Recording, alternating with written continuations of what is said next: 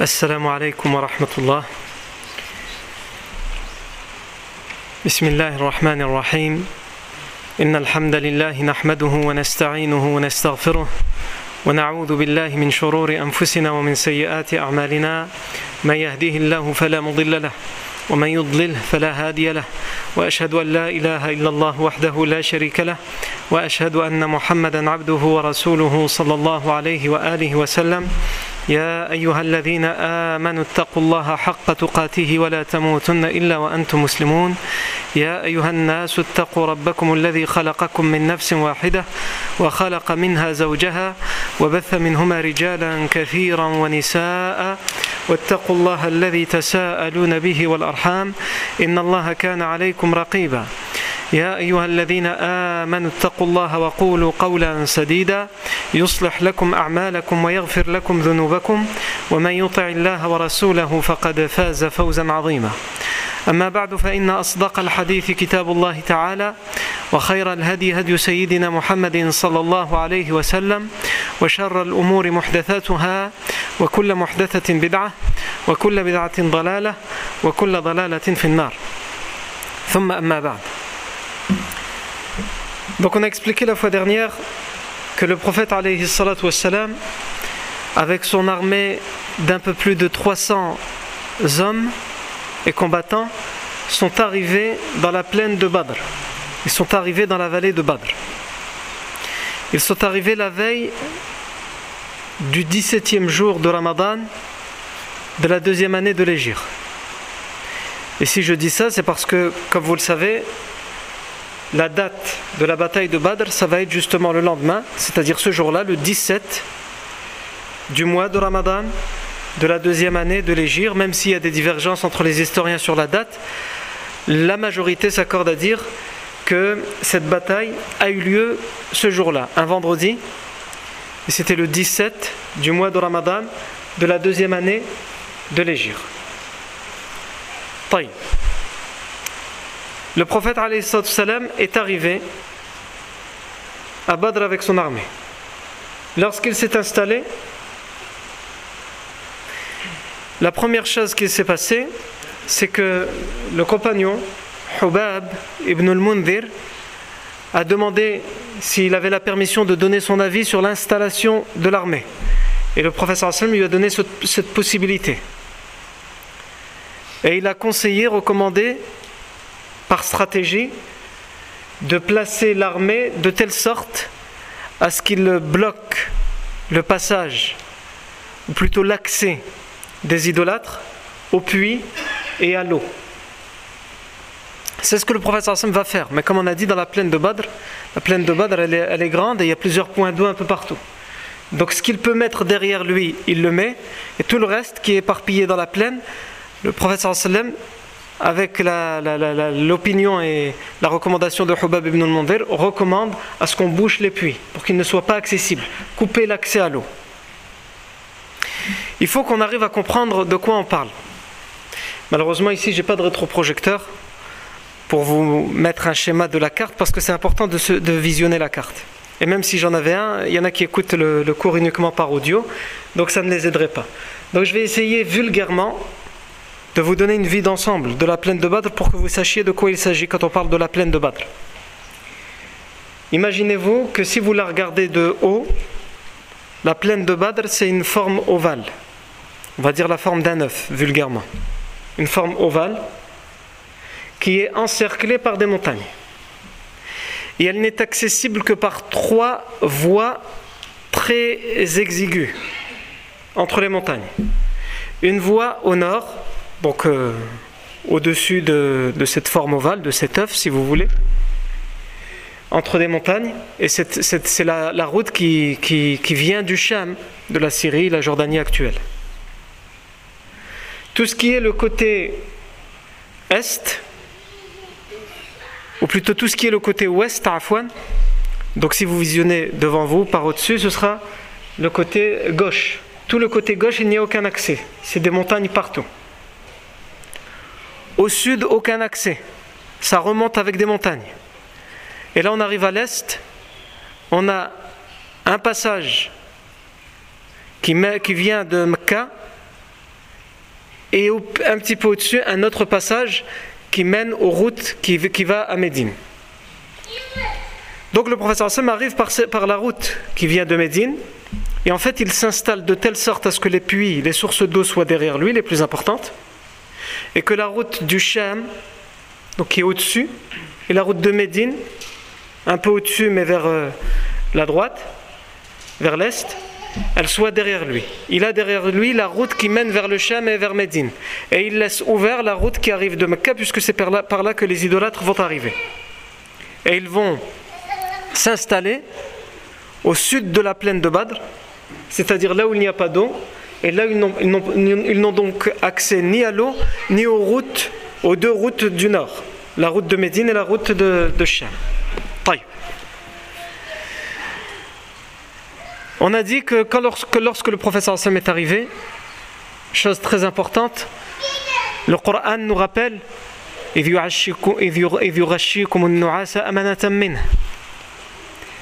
lorsqu'Allah vous enveloppa d'un sommeil grâce à une sécurité, une sûreté qui vous est venue de lui. Les combattants de Badr ont fait un long voyage, un voyage fatigant, éreintant, et lorsqu'ils arrivent à Badr, ils ont besoin de repos puisque la bataille du lendemain va être dure, elle va être rude. Mais, mais, même si cette bataille elle va être dure et rude, même s'ils sont fatigués, qu'ils ont besoin de dormir, pour des gens qui savent qu'ils seront à 1 contre 3, ça va être extrêmement difficile de trouver le sommeil. Parce qu'ils savent que d'un moment à l'autre, les idolâtres vont arriver. D'un moment à l'autre, ils pourraient être attaqués par surprise. Et ils réfléchissent, ils pensent à ce qu'il va advenir d'eux, puisqu'ils seront à une personne contre trois. Et pourtant, Allah Azzawajal le dit dans le Coran, il vous a enveloppé d'un sommeil grâce à une sûreté, une tranquillité, une sécurité qu'il vous a donnée. N'importe quel homme normalement constitué à ce moment-là qui est dans cette armée ne peut pas dormir, sauf si Allah le lui permet. Il ne peut pas dormir tranquillement sauf si Allah le lui permet. Et c'est ce qu'Allah Azzawajal leur rappelle dans ce verset. Et rappelez-vous, lorsque vous étiez dans cette plaine, angoissé, pris de peur, de crainte sur ce qui allait advenir de vous, et pourtant Allah vous a enveloppé de quoi? D'un sommeil, qui était le fruit de quoi? Qui était le fruit d'une sûreté, d'une tranquillité qu'Allah a mis sur vous.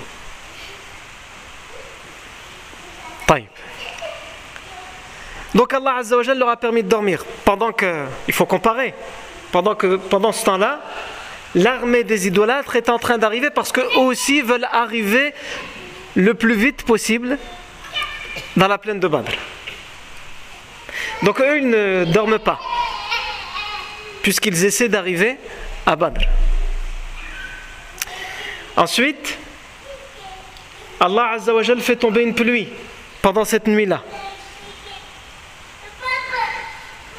Qui remplit les puits auxquels, je vous rappelle, l'armée des musulmans seuls auront accès le lendemain. Et ils auront besoin d'eau.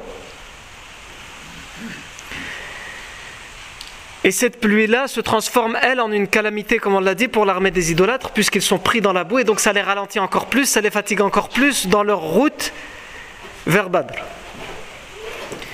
Le prophète sallam demande aux compagnons de dormir, de se reposer, et il leur dit c'est moi qui vais monter la garde. À un tel point que le compagnon Ali anhu dit Je me rappelle nous avoir vus la nuit de Badr et il n'y avait personne qui était réveillé, personne qui ne dormait pas, si ce n'est le prophète Mohammed sallallahu alayhi wa Et là aussi, comme on l'a dit la fois dernière, on voit le rôle que se donne le prophète en tant que chef, en tant que leader. Il est au service de ses hommes, c'est-à-dire de ses subordonnés. Il ne désigne pas quelqu'un qui va monter la garde. Il ne demande pas qui est volontaire pour euh, monter la garde. Il en aurait eu plein des volontaires. Mais pour leur montrer l'exemple et pour leur donner l'exemple, et ainsi doit être un chef, un leader dans n'importe quelle communauté. Il leur dit, sans leur demander leur avis, cette nuit vous dormez, c'est moi qui monte la garde. Pendant toute cette nuit-là, il monte la garde mais aussi et surtout, il invoque et implore Allah Azzawajal pendant toute la nuit. Il implore Allah pendant toute la nuit. il s'est mis à prier pendant toute la nuit en prenant comme euh, sotra un arbre, le tronc d'un arbre. Et il implorait Allah Azzawajal pendant toute la nuit de lui donner la victoire et la promesse alors qu'Allah lui a promis cette victoire et cette promesse. Le lendemain matin, le, prophète sallallahu alayhi wa sallam réveille ses compagnons, il réveille toute son armée un, par un. Et il leur dit As-salata ibadallah. Et ils font la prière du Fajr. Et ensuite, le prophète sallallahu alayhi wa sallam leur rappelle les bienfaits du combat pour une noble cause. Il les incite à être endurants, à être patients, à être fermes pendant le combat. Le combat. Et au matin, ils entendent dans cette voie d'accès qui arrive du sud, ils entendent des bruits qui est loin mais qui se fait de plus en plus proche. Et l'armée idolâtre arrive. Il faut se mettre à ce moment-là à la place des combattants musulmans qui entendent. Ils entendent que l'armée arrive, donc tout le monde se prépare, tout le monde se met à son poste et tout le monde regarde. Cette fameuse armée dont ils ont entendu parler dans le désert, on leur a fait peur. Plus d'un millier d'hommes s'avancent contre vous, ils sont déchaînés. Ils veulent tous vous décimer. Et en les voyant arriver, ils ont confirmation de tout ce qu'on leur a dit. Toutes les informations qu'ils avaient eues dans le désert, ils ont la confirmation. Ils voient une armée de plusieurs centaines d'hommes. Ils étaient à peu près 950. Parmi eux, 200 cavaliers, c'est-à-dire 200 combattants sur des chevaux. Bien armés, tous avec leur armure, leurs casques, leurs épées, leurs boucliers, parce qu'ils sont venus pour en découdre, ils sont venus pour faire la guerre. Le professeur Hassan, quand il est sorti, n'a pas pris tout ça. Tous les compagnons ne sont pas forcément protégés par une armure, par un, bouclier. Ils sont venus juste pour récupérer une caravane dans laquelle qui était gardée juste par 30-40 hommes, donc c'était une chose facile. Ils ne, ils ne, se sont pas préparés à recevoir 950 hommes, dont 200 cavaliers, et tous armés jusqu'aux dents. Donc, ils les voient arriver et il faut aussi s'imaginer qu'en plus du nombre qu'ils voient arriver, ils entendent.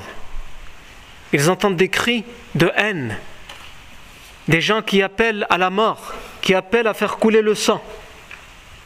Et ils entendent également la musique, parce qu'Abu Jahl fait donner l'ordre aux musiciens qu'il a ramenés avec lui, les danseuses, les esclaves qui sont là pour danser, de faire le plus de bruit possible. Parce qu'il l'a promis, il a dit nous allons aller à Badr. Et nous allons faire là-bas le plus de bruit possible et nous allons y boire même le vin. Il a ramené les meilleurs de ses vins. On va revenir sur ça tout à l'heure. Pour qu'on entende parler de lui, à tout jamais, il disait.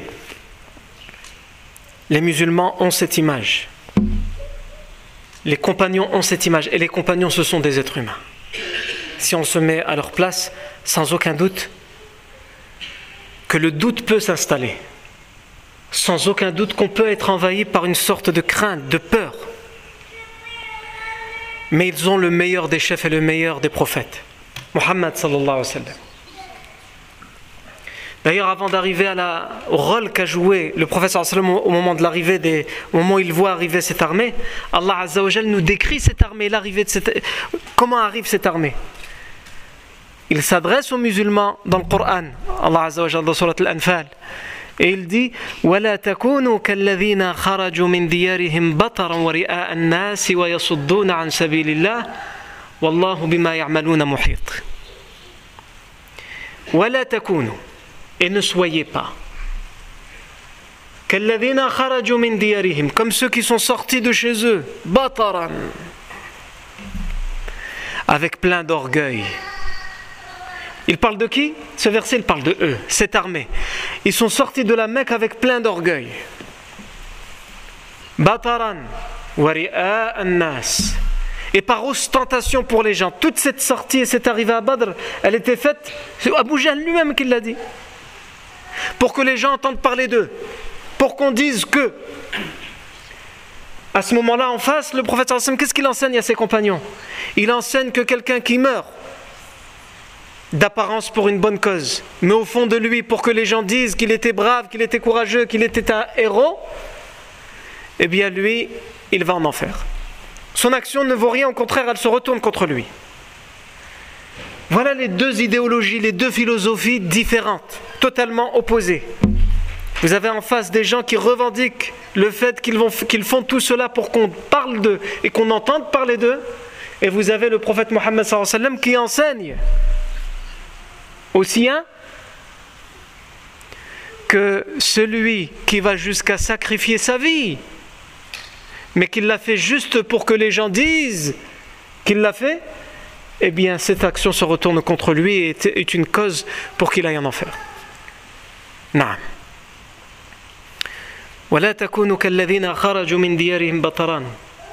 par mépris, par orgueil, par vanité et par ostentation face aux gens pour que les gens disent et ils obstruent. Ils s'opposent à la voix d'Allah. Allah donne la description de cette armée. Tout d'abord comment ils sont venus? Ils sont venus avec plein d'ostentation plein d'orgueil plein de vantardise. Et aussi pour faire la guerre à la voix d'Allah Azzawajal. Et Allah dit aux musulmans ne soyez pas comme eux. Ne faites pas comme eux. C'est-à-dire, évidemment, ne combattez pas la voix d'Allah. Ne vous opposez pas à la voix d'Allah. Mais aussi, quand vous faites une cause, quand vous faites une bonne œuvre, une bonne cause, vous sacrifiez pour une bonne cause, ne le faites pas avec orgueil. Ne le faites pas par ostentation. Alors on revient aux compagnons qui, les voient arriver, qui voient ces gens arriver de cette manière. Le prophète sallam lève ses mains au ciel. Parce qu'il s'adresse à Allah dans tous les moments et en particulier dans les moments où il, en a le plus besoin. Ça, c'est la première raison. La deuxième raison, parce qu'il il veut enseigner à ses compagnons qu'au lieu de laisser le shaitan à ce moment-là mettre des waswas, regarde comment ils sont nombreux, regarde ceci à ce moment-là, c'est le moment ou jamais de s'adresser à Allah. Donc il enseigne aux compagnons qu'il faut le faire et à travers le compagnon, il l'enseigne à nous. Quand on se retrouve face à une difficulté, au lieu de perdre nos moyens, au lieu de se soumettre à la terreur, il faut se rappeler qu'on doit s'en remettre à Allah Azzawajal et implorer l'aide d'Allah Azzawajal. Et donc, il lève ses mains au ciel et il dit اللهم هذه قريش أتت بخيلائها وفخرها فاللهم نصرك الذي وعدتني Oh mon Seigneur, oh Allah, voici Quraysh. Il le dit fort pour que ses compagnons l'entendent. Elle est venue avec tout son orgueil. Ajib. C'est pas juste elle est venue avec les armes, avec les chameaux, avec les musiciens, avec les esclaves. Ils ont pris tout ça, certes, et en plus, tout l'orgueil qu'ils ont à la Mecque, là, ils l'ont pris avec eux. Comme s'ils avaient transporté l'orgueil avec eux. La voici Quraysh. ça aussi, c'est les faits que Quraysh veut faire. Dans toutes les guerres, c'est comme ça. La première façon de gagner la guerre, c'est avant de mener le combat. C'est terrasser l'ennemi par la peur. Et c'est pour ça que Abu donne l'ordre à ce qu'on fasse le plus de bruit, de vacarme, qu'on crie des cris de haine aux musiciennes de danser, hein, pour faire peur, pour que ça résonne dans cette plaine. Et c'est pour cela que le sallam répond à cela Oh Allah, voici Quraysh qui vient avec son orgueil. C'est juste de l'orgueil, ça. Et le fakhr, c'est le fait de se vanter, la vanité,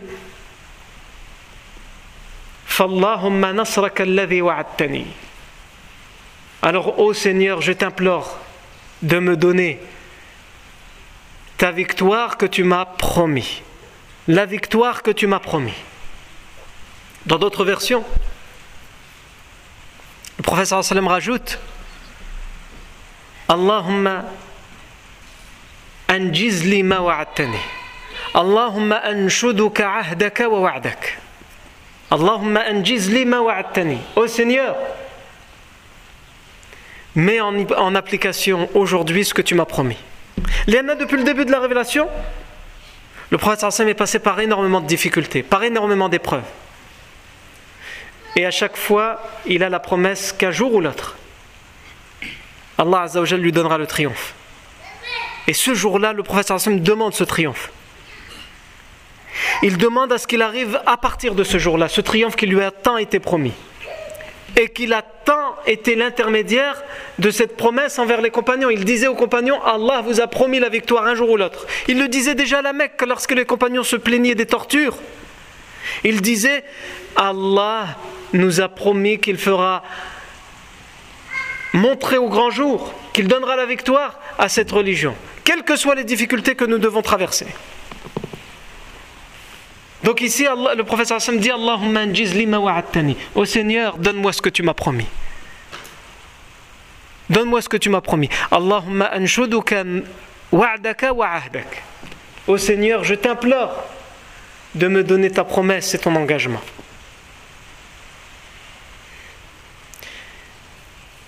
Et c'est exactement ce qu'il a demandé pendant toute la nuit. On l'a dit la semaine dernière, les doigts qu'il faisait. C'est exactement ce qu'il a répété pendant toute la nuit. Ici, il répète exactement la même chose, sauf qu'il rajoute, pour rassurer les compagnons, ça ne doit pas vous faire peur tout ça. C'est juste Quraysh qui est venu et qui, qui, a transporté avec elle son orgueil. Ils sont comme ça, on les connaît, on a grandi avec eux, ce sont nos frères, nos cousins. Non. Et comme on va le voir plus tard et on le voit ici, Abu Bakr, As-Siddiq anhu, quel rôle il joue Il est toujours le bras droit du prophète sallallahu alayhi wa sallam, depuis le début de la révélation. Et il le sera jusqu'à la mort du prophète sallallahu alayhi wa sallam, et même après la mort du prophète sallallahu alayhi wa sallam, puisqu'il va devenir le premier calife. C'est donc bien qu'il était le bras droit du prophète sallallahu alayhi wa sallam. Abu Bakr Siddiq dit au prophète sallallahu alayhi wa sallam lorsqu'il lève ses mains au ciel, et qu'il dit c'est Quraysh qui est venu avec son orgueil et son ostentation. Ô Seigneur, donne-moi la victoire que tu m'as tant promis. Abu Bakr dit Abshir ya Rasulallah, fawalladhi nafsi biyadih, la Allahu ma. Ajib. De quelle trempe est ce compagnon? Comme les Arabes disent, pour être, quand ils sont émerveillés face au caractère, face à la noblesse d'un homme, ils disent Lillahi darruka ya fulan. Lillahi darruka ya Abu Bakr. Qu'est-ce qu'il dit? Abshir ya Rasulallah. Accueille la bonne nouvelle au messager d'Allah. Accueille la bonne nouvelle.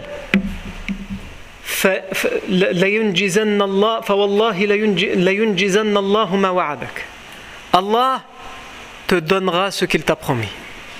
Sans aucun doute, Allah te donnera ce qu'il t'a promis. Évidemment, le professeur n'a pas besoin que Abu Bakr anhu, le lui rappelle. Mais ici, c'est tout simplement pour montrer que parmi les compagnons, il y a des, des degrés différents. Et quand on a l'habitude de dire qu'Abu Bakr anhu est le meilleur des compagnons, parmi les raisons, c'est celle-ci. Il y a plein de raisons. C'est qu'il a été le premier parmi les, les gens qui, n'ont pas un lien de parenté avec le prophète sallam à se convertir à l'islam. Il a été celui qui toujours, dès que le prophète sallam dit quelque chose, il le croit sans douter, sans faillir. Alors qu'il est arrivé quelquefois que des compagnons comme Omar ibn al-Khattab, il s'est certes converti à l'islam, sa foi elle sera ferme, mais ça va lui prendre du temps sa conversion. Il va passer par des phases, par des étapes de doute, de questionnement. Mais Abu Bakr, tout de suite, si tu le dis, c'est vrai. C'est pour ça qu'il a été surnommé Siddiq. Et ici, on voit qu'il joue son rôle pleinement. Parce qu'il faut que les compagnons entendent que ce n'est pas juste le prophète qui n'a pas des doutes, mais même des hommes comme eux, des compagnons qui ne sont pas prophètes, n'ont pas de doute et ne sont pas envahis par la crainte et la terreur. Et donc il dit, je t'annonce la bonne nouvelle au messager d'Allah. Ne t'inquiète pas au messager d'Allah, sans aucun doute, Allah te donnera ce qu'il t'a promis. Pour rassurer à la fois le prophète même s'il n'en a pas besoin, et pour rassurer les compagnons. Voilà qui était Abu Bakr Siddiq anhu. Et à travers la vie du prophète dans chaque événement, on voit que le Bakr Siddiq dès que les, les, compagnons se posent des questions, lui il est celui qui, annule toutes les questions. On le verra par exemple aussi à Sulh al-Hudaybiyah, lorsque le prophète fera de grandes concessions pour faire un pacte de paix avec les idolâtres. Il va faire de très lourdes concessions qui va pousser certains compagnons à se poser des, questions, même Omar ibn al-Khattab anhu. Et pourtant lui, Abu Bakr Siddiq dira à ce moment-là, est-ce que le professeur sallam, c'est lui qui a décidé de ces concessions? Oui Alors classe. Mais ici, évidemment, si Abu Bakr Siddiq anhu est le bras droit du prophète sallam et qu'il joue ce rôle, c'est pas par hasard. C'est aussi parce que Allah Azza wa l'a voulu et l'a choisi.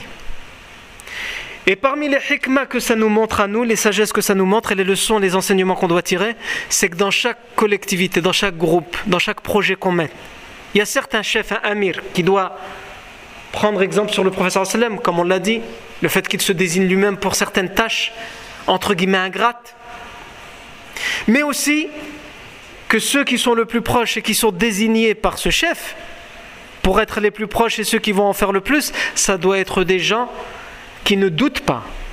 Ou s'ils doutent, ils ne montrent pas leur doute quand tout le monde est pris par le doute, est envahi par le doute. Et tout ça, ça nous fait prendre conscience qu'un projet, projet qui est mené à terme, c'est un projet qui est comme ça. Quand on a un chef, et ça, quand je vous dis les projets, c'est pas que les grands projets, c'est pas que dans les pays, dans les sociétés, ne serait-ce qu'une mosquée. Qui d'entre nous dans les mosquées en France réfléchit à ce que les responsables des mosquées soient comme ça? Le chef de la mosquée, il est toutes ces khisla, il est tous ces caractères. Et que ceux qu'il met autour de lui soient des gens comme ça. Même si ça jama'a, de temps en temps, ils vont être pris par des difficultés. Parce qu'ils n'arrivent pas à avoir, euh, je ne sais pas moi, le permis de construire pour la mosquée, ou parce qu'ils n'arrivent pas à avoir ceci et cela, et que certains sont pris par des doutes. Non seulement le chef, lui, il, pas, il, il, il galvanise les gens, et il a à côté de lui des gens qui le rassurent encore plus lui et qui rassurent les gens. Voilà comment on transforme ce qu'on étudie dans la sira, dans la biographie du prophète comment on le transforme dans quelque chose qui va nous être utile et bénéfique dans notre vie de tous les jours. Ensuite,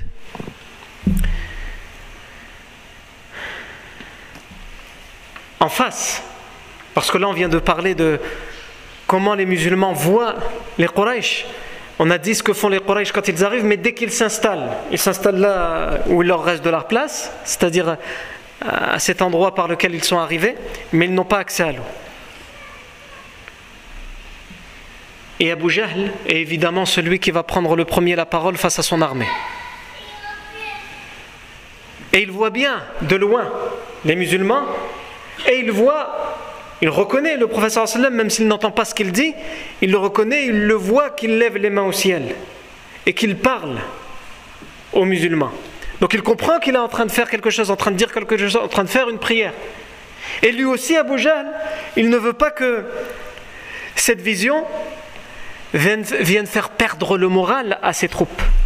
Donc à ce moment-là, il prend la parole. Et lui aussi, il s'adresse, entre guillemets, au ciel, ou plutôt à Allah. Et il dit Allahumma aqta'una lirrahim wa atana bima la yu'raf fa'ahinhu al-ghadat. Ô Seigneur, celui d'entre nous, c'est-à-dire entre nous et eux, qui a été le plus la cause de la rupture des liens de parenté.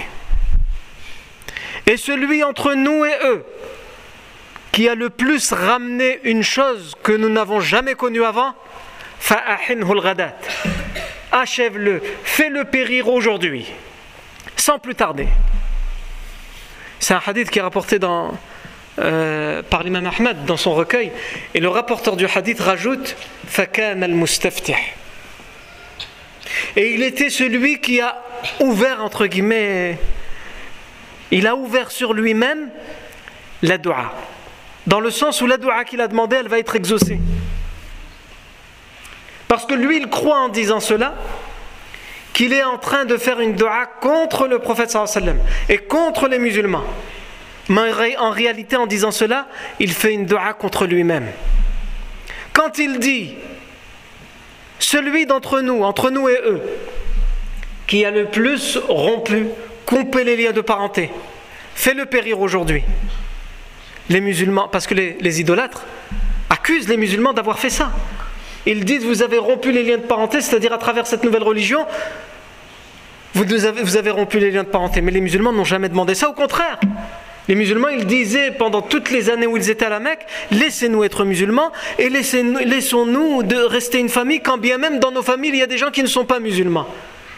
Continuons les liens de parenté. Mais eux, ils ont choisi, à partir du moment où quelqu'un devenait musulman, de couper ces liens de parenté de les torturer, de les emprisonner, de les fouetter, de les frapper, etc., de les mettre au banc de la société mécoise. Donc qui a rompu les liens de parenté? C'est lui, c'est Abu et les siens. Ensuite il dit, et celui qui nous a ramené quelque chose.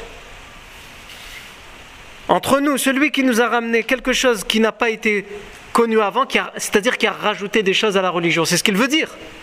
Parce que lui, il considère que ses ancêtres ont toujours idolâtré, ont toujours adoré les statues. Donc pourquoi aujourd'hui, du jour au lendemain, on doit changer? Sauf que le professeur ne cesse de répéter que ce qu'il vient ramener, ce n'est pas quelque chose de nouveau. C'est ce que Ibrahim salam, et Ismaïl salam leur laissé à la Mecque. Mais par la suite, comme on l'avait déjà vu, Amr ibn, ibn Luhay, c'est lui qui va ramener ses idoles, les premières idoles, et ensuite elles vont se multiplier. Et ils le savent très bien, puisque eux-mêmes admettent qu'au tout début, ils n'adoraient qu'Allah, mais que par la suite, leurs ancêtres, ils ont eu l'idée d'avoir des intermédiaires, ce que eux prétendent avoir comme intermédiaire alors qu'ils associent à Allah. Donc qui a ramené les choses nouvelles? C'est pas le professeur sallam, ce sont eux. Et c'est pour ça que le rapporteur du hadith, le compagnon, il dit Fakan al-mustaftih. Et en disant ça, en, disant Kan al-mustaftih, il fait référence à un verset dans lequel il dit dans lequel Allah dit In. Si vous faites des, des, en s'adressant aux idolâtres, si vous faites des doigts hein, pour que la vérité soit dévoilée, ça vous a été dévoilé, c'est-à-dire le jour de Badr.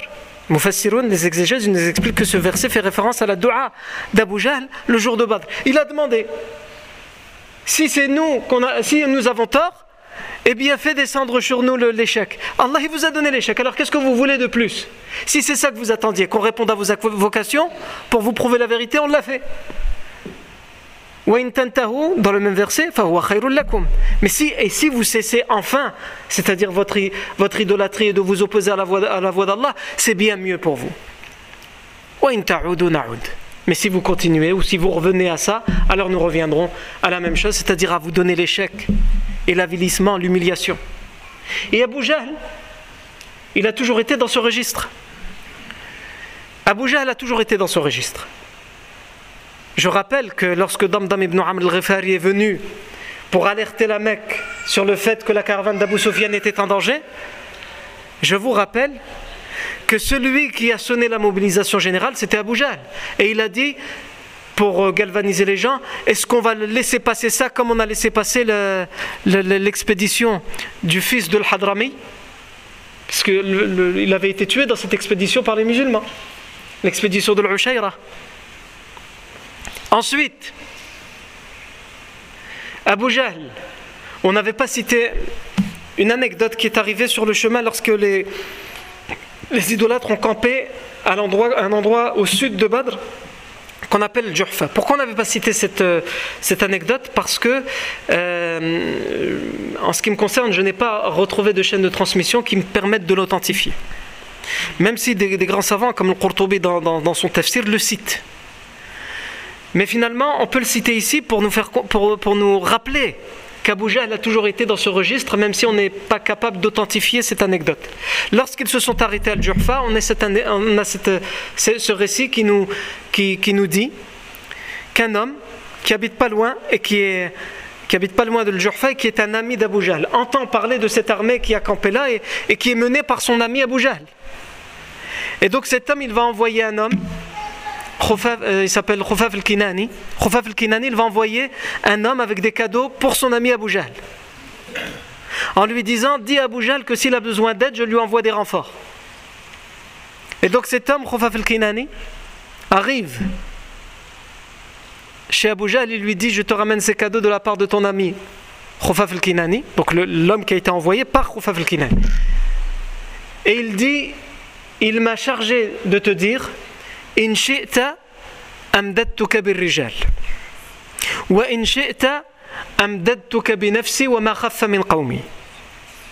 Si tu veux, donc c'est un chef de tribu, Khufaf al-Kinani, et il dit, il dit à son ami Abu Jahl Si tu veux, je vais te ramener une armée, je vais te ramener plein d'hommes en renfort. Ou si tu veux, si tu considères que tu n'as pas le temps, je viens juste moi avec ce que je peux, les plus légers parmi mes hommes, c'est-à-dire ceux qui peuvent tout de suite voyager avec moi. Mais il n'y aura pas beaucoup de monde. Mais dans tous les cas, je suis là pour t'aider. J'arrive. Et Abu Jahl, refuse cette aide. Qu'est-ce qu'il dit? C'est là où c'est intéressant, ça montre qu'Abu Jahl a toujours été dans ce registre de demander sur lui la malédiction s'il se trompe. Il dit non, ça ne sert à rien. Pourquoi Il s'explique, il dit فإن كنا نقاتل محمدا عفوا فإن كنا نقاتل الله كما كما يزعم محمد Si nous allons combattre Allah comme le prétend Mohammed, puisque Mohammed prétend que nous combattons la voie d'Allah, que nous combattons Allah en le combattant. Si nous, si nous allons vers le combat contre Allah, فما لنا فما لنا Lillahi min Nous n'avons aucune capacité, aucune force qui puisse vaincre Dieu. Il l'admet. Si vraiment c'est vrai ce qu'il dit, mais moi j'y crois pas, entre guillemets, c'est ce qu'il veut dire. Si c'est vrai ce que le professeur prétend, que nous allons combattre Allah, eh bien vous pouvez nous aider avec tous les renforts que vous voulez, ça ne servira à rien. Qui peut, qui peut battre Allah? Personne. Mais si nous allons juste pour combattre des gens, et c'est ce que je pense, entre guillemets dit Abu Jahl, et si nous allons, eh bien nous avons largement beaucoup plus de force et de puissance qu'eux. On a largement ce qu'il faut, puisqu'on est trois fois plus qu'eux. Ils sont presque un millier, alors que les musulmans sont un peu plus de 300. Donc on a, on a ce qu'il faut. Et ensuite il rajoute sa fameuse parole qu'il avait déjà dite. Il dit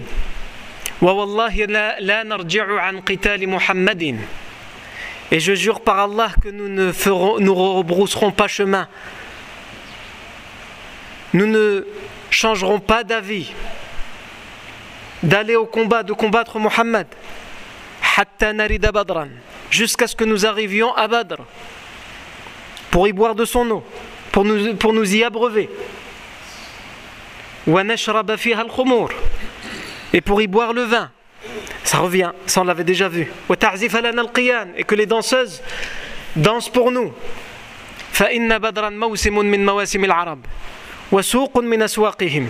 Parce que Badr, c'est une foire, un marché parmi les marchés qui sont fréquentés par les Arabes.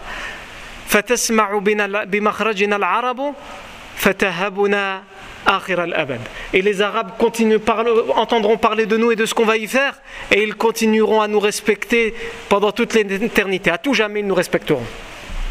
Et en effet, mais à l'inverse, en effet, aujourd'hui encore, on est là pour parler de Badr et de désastre militaire que ça a été pour les, pour les idolâtres. Ils ont tous été décimés. Eux et leur orgueil. Donc tout ce que Abu Jahl a demandé, il l'a eu. Mais même comme ça, les gens, les idolâtres, les orgueilleux refusent de se soumettre à la vérité. Et une petite parenthèse par rapport à ça. Chaque fois, ça revient, de la cité. Les danseuses et le vin. Pourquoi? Pour plusieurs raisons. La première, c'est parce que Abu dit le prophète Mohammed, il arrive avec, entre guillemets, une nouvelle religion et surtout, il veut nous interdire les bonnes choses de la vie, entre guillemets. Comme on entend encore aujourd'hui, certains qui nous disent comment vous arrivez à faire pour être musulman, vous devez vous empêcher les bonnes choses de la vie. Quelles bonnes choses de la vie? Ah, la musique, les danseuses, ah, le vin qui coule à flot, l'alcool qui coule à flot. On oublie les statistiques et les, qui montrent combien de gens meurent à cause de, l'alcool chaque année, des maladies ou des accidents dus à l'ivresse, etc. Ça, on l'oublie, on le met de côté, mais on dit que c'est les bonnes choses de la vie. Même si ça rapporte la mort, même si ça rapporte le divorce, même si ça rapporte les querelles, même si ça rapporte les bagarres, même si ça rapporte le sang, on appelle ça les bonnes choses de la vie. Et quant à la musique, etc., même si c'est un autre sujet parce qu'il y a divergence chez les, chez les pour parler de la musique, quelle musique est interdite, est-ce que toutes les musiques ou pas, etc. Ça, c'est un autre sujet dans lequel je ne rentrerai pas. Mais souvent, le prophète sallam, il lit les deux. Quand il y a alcool et, et fête, entre guillemets, si on fait la fête à travers l'alcool, c'est ça. C'est le désastre si on ne trouve aucun autre moyen de faire la fête que avec l'alcool, c'est le désastre pour l'humanité. Et ce vin, il avait une place prépondérante chez les idolâtres. Et pendant toute la période de, la Jahiliya, par exemple, quand on étudie les, les grands poètes de la Jahiliya, à chaque fois, ils font référence à plusieurs choses. Plusieurs choses reviennent. Reviennent les chevaux. Les chevaux sont admirés. Donc l'équitation revient les femmes. Revient également la notion de la bravoure, du courage, de l'orgueil. Cet orgueil dont, a parlé le professeur c'est Quraysh qui sont venus avec l'orgueil. Et revient également le vin. Le vin, on le retrouve dans pratiquement tous les poèmes. À un tel point que dans toutes les mu'allaqat, on les retrouve. Les mu'allaqat, ce sont les fameux poèmes qui ont eu l'honneur d'être suspendus pendant une année dans la Kaaba parce qu'ils avaient gagné le concours des meilleurs poèmes.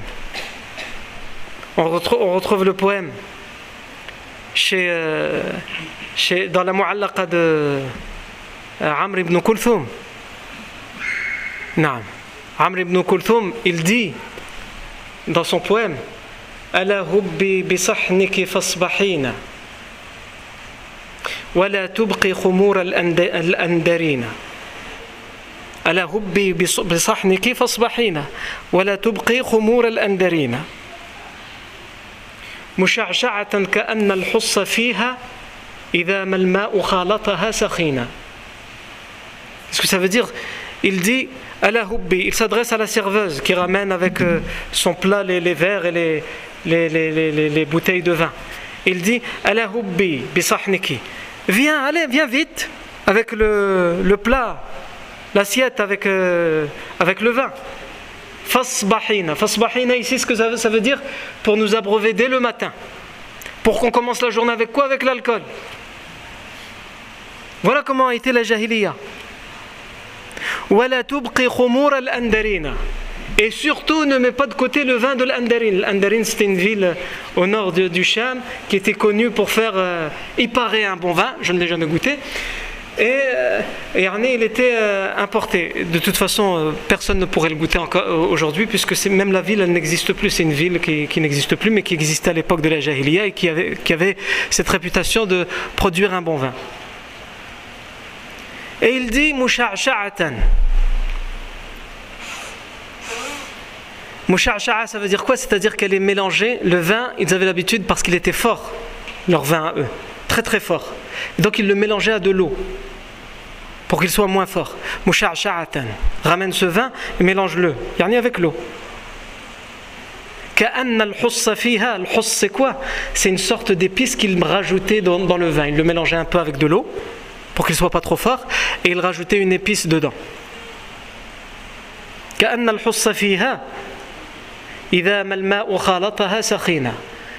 Quand on met les épices et qu'on le rajoute, qu'on qu le mélange à l'eau, c'est comme si on avait une boisson chaude. Ça, c'est un jahili qui vous, hein, qui vous, qui vous qui fait, l'admiration du vin yani, dans leur poème, pour vous montrer à quel point, quelle était la place du vin et pourquoi ça revient souvent dans les propos d'Abu. Finalement, si ça se trouve,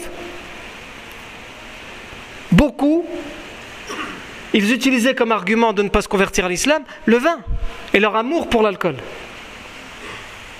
Un autre, l'A'sha, qu'est-ce qu'il disait lui dans son poème وقد غدوت إلى الحانوت يتبعني Là par contre il faut s'accrocher pour la suite. Il y en a même les mots, il faut les retrouver. Là je suis en train de fouiller dans ma tête donc je gagne du temps, je parle avec vous. Non.